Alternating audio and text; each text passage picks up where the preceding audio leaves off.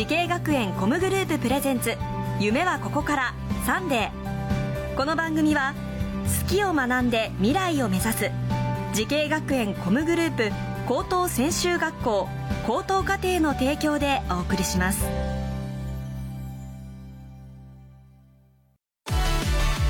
もゲームもダンスも。演技も映画も放送も。将来のため。大好きな仕事の勉強を思いっきり頑張って。先生たちはみんな在校生ファースト。夢のスタートはここから。滋慶学園 COMグループの高等専修学校高等課程オープンキャンパス開催中。滋慶学園 COMグループ presents。夢はここから。サンデー。今日は東京スクールオブミュージックダンス専門学校高等課程にやってきました。この番組は人生の大きな目標夢に向かってスタートしたティーンエイジャー夢大きい人を紹介します。今日の夢大きい人はこの方です。こんにちは。東京スクールオブミュージックダンス専門学校高等課程ドラム専攻で勉強している堀内小春です。小春さん、はい、心に温まるって書くいいお名前ですね。ありがとうございますご出身はどちらですか？千葉県の松戸市出身です。そうなんですね、はい、じゃあここからそんなに遠くないところそうですね。1時間くらいです。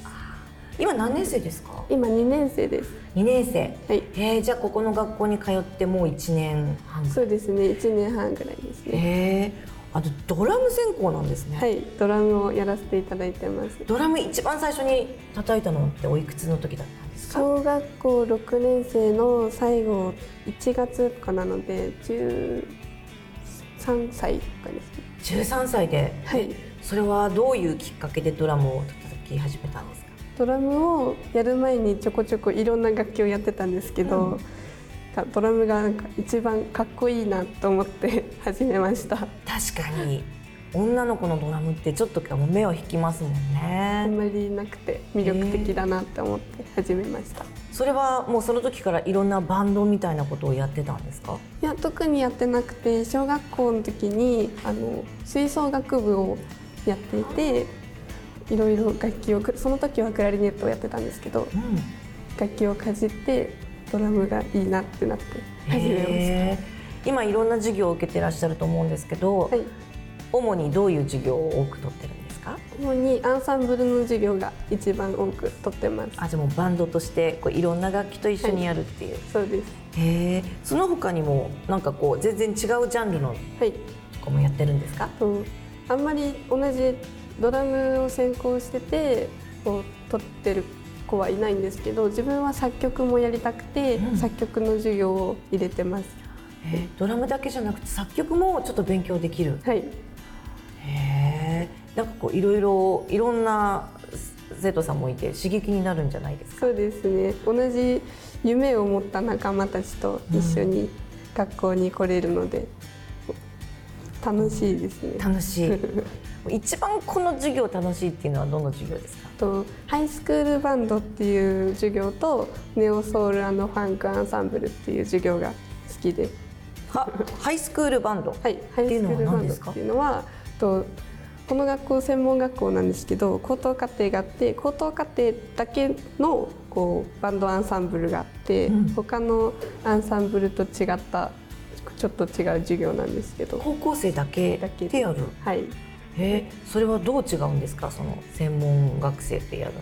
えっと他のアンサンブルの授業だと課題曲が事前に決まっててこう練習してやるんですけど、うん、こうハイスクールバンドは生徒が主体で動いてて生徒のが作った楽曲をこうみんなでバンドで合わせたりとかしてて、うん、曲が上がってなかったらこう既存曲のアレンジバージョンとかをやってます。えそっちの方が難しい気がするんですけど、はい、専門学校の方は課題があって、はい、もう最初からこれをやってきなさいっていうものだけど、はい、高校生はもうそこをなんとかね作り出す、最初からアレンジしたり。へえそれ楽しいですか？楽しいですね。やっぱり専門にこういう授業がないのがすごく残念なくらいこう即戦力とかもつくので対応力とかもすごい楽しいです。難しいと思いません？思います。一番難しい授業でもあります。あそう。でもそれが一番楽しい。楽しいですもうねさっきからずっとニコニコ笑顔が本当楽しそうだなっていう 感じしますけどね、はい。あのこの学校でいろんな出会いがあったと思うんですね、はい。お友達もそうなんですけど。例えばこうすごくあのあこの先生に会えてよかったなっていう先生いらっしゃいましたか？岩井先生です。ね岩井先生、え？どういう？高等課程のはい先生なんですけど、うん。こうみんなを陰から支えてくれてる先生です。影から、はい、はい、その岩井先生ですね。今日メッセージをちょっといただいているので、はい。ちょっと読んでもいいですか、はいご紹介しましょうね。人懐っこく面倒見が良いので同級生から頼られる存在です。コミュニケーション能力が高く入学時に1年生のみんなに声をかけてグループラインを作ったりアルバイト先の社員の方からも可愛がられています。堀内さんがいると場が和むためまさにムードメーカーです。髪色がよく変わるので堀内さんと会うたびにそれが少し楽しみになっていますと。はい、なんて心温まるメッセージなんでしょうその髪色が変わることが 先生の楽しみになっているそうなんですけどそんなにしょっちゅう変えてるの？そうですね。1ヶ月半に1回ぐらい髪型をガラッと髪色をガラッと変えてますね。それはもうあの飽きちゃうんですか？同じ色じゃ いやなんかどんどん色落ちしてっちゃうので色落ちも楽しいんですけど、うん次やりたい色とか決まるとすぐ染めに行ってますね。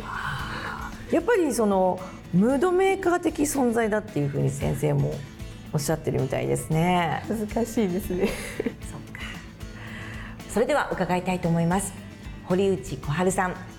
あなたが10年後の未来の自分に送る言葉は何ですか？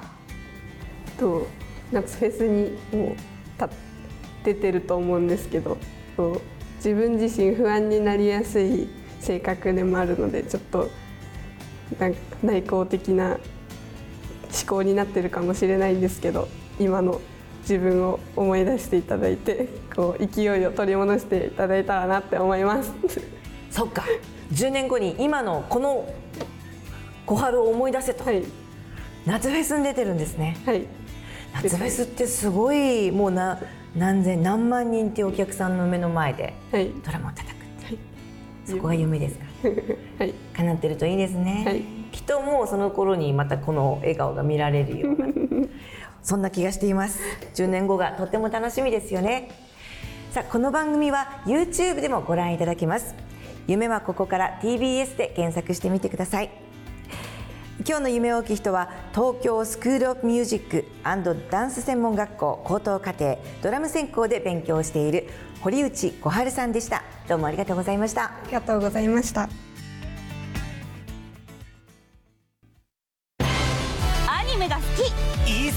好き。音楽が好き。ダンスが好き。動物が好き。